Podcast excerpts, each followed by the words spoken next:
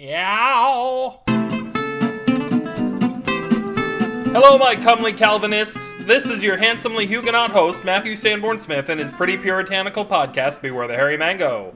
Perhaps puritanical is less than accurate. You know, I'm something of a matchmaker in my neighborhood. The humans are all spoken for, of course, but we've got fields full of unmarried rabbits and squirrels and probably a couple of other rodents, a few crossbreeds, if I'm doing my job right, maybe a couple of mutants. I'm just trying to bring more love into the world, so I don't cotton to these capybara players who come around looking for one night stands and quickies. I'm trying to build a nice furry family community here, and they're all wham bam thank you mammal. Special thanks to Mango Maven Fred Kish for telling me that one of my tweets wasn't just embarrassing but a potential mango story. In fact, the one that you're about to hear. Oh boy! Today's story is about getting the music in you and getting everything else out. You can try and get your fettuccine alfredo fired from its job, make its family turn their back on it, and even take its dignity away by posting those photos of it when it got cocked after the game and took all of its cheese off. But I'm telling you, you can't keep a good meal down.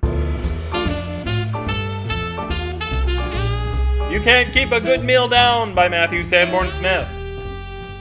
Well, it took decades for the general public to accept it, but Guy Lombardo was gone. However, through the miracles of 1970 science, researchers had been able to save his viscera using a rotating series of car batteries and the recently invented Ziploc bag. For about 35 years, things were quiet for Guy Lombardo's innards, and they were content. But the old itch began to call to them, and they decided to reform the band. They put the call out to the finest musicians' bowels around, and soon Guy Lombardo's viscera and the Royal Canadian Intestines were on the road, entertaining hard-working North American bellies everywhere. In North America. If only people knew what they were getting into. The show sounded disgusting, but they went because their guts told them they should check it out. Once the band began to play, the audience's bowels started dancing like crazy, which is awesome if you're bowels, not so awesome if you're the rest of the person. People began puking and shitting all over the place. It was horrible and sloppy, but once people stepped on the scale the next day and realized how much weight they'd lost, they kept coming back for more. Ted Lewis's liver would ask the crowds, Is everybody happy? And all the abdomens in the joint would say yes, and the people attached to them wanted to say to each other, Your stomach is talking to you, but they were too busy losing their lunches, and dinners, and breakfasts. The band blazed new entrails in entertainment. Reviewers' bellies said the group was awful, and Guy Lombardo's viscera took offense until it was explained to them that this awful was spelled O F F A L, and upon hearing this, Guy's stomach was much less upset. But things weren't all Rolaids and Pepto Bismol for the group. Given the success of Guy Lombardo's viscera, there was a big push to bring back Dick Clark's intestines. Vital organs had once again experienced a swinging New Year's Eve and were ready for the return of a rockin' one. Once Dick Clark's guts came back up on them, people's innards everywhere, in North America, flocked to Times Square to see them, and Guy Lombardo's viscera's career disappeared in that great bowel movement.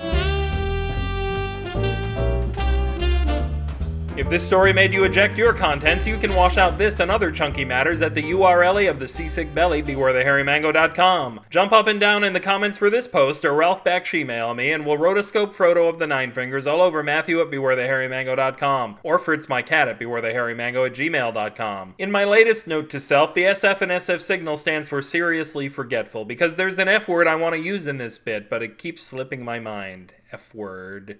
F word. Hmm sfwordsignal.com. Tell your local backwash analyst on the street to finish my drink and listen to the show. Those exquisite tastes are both due to me. Twitter at your flagpole sitter to follow me at twitter.com slash upwithgravity, and also tell him to come down. He's been up there since 1928. Sit on my donate button's face, but don't put all your weight on it because you'll break your monitor. You can lighten up by putting some of your junk food money to good use and giving it to this show so I can buy junk food and sit on my monitor and buy some glass cleaner. This podcast sucks the marrow from the bones of the happy fun beast before spraying it all over you while you dance the festive Creative Commons Attribution Non-Commercial Share-alike 3.0 Unported License dance.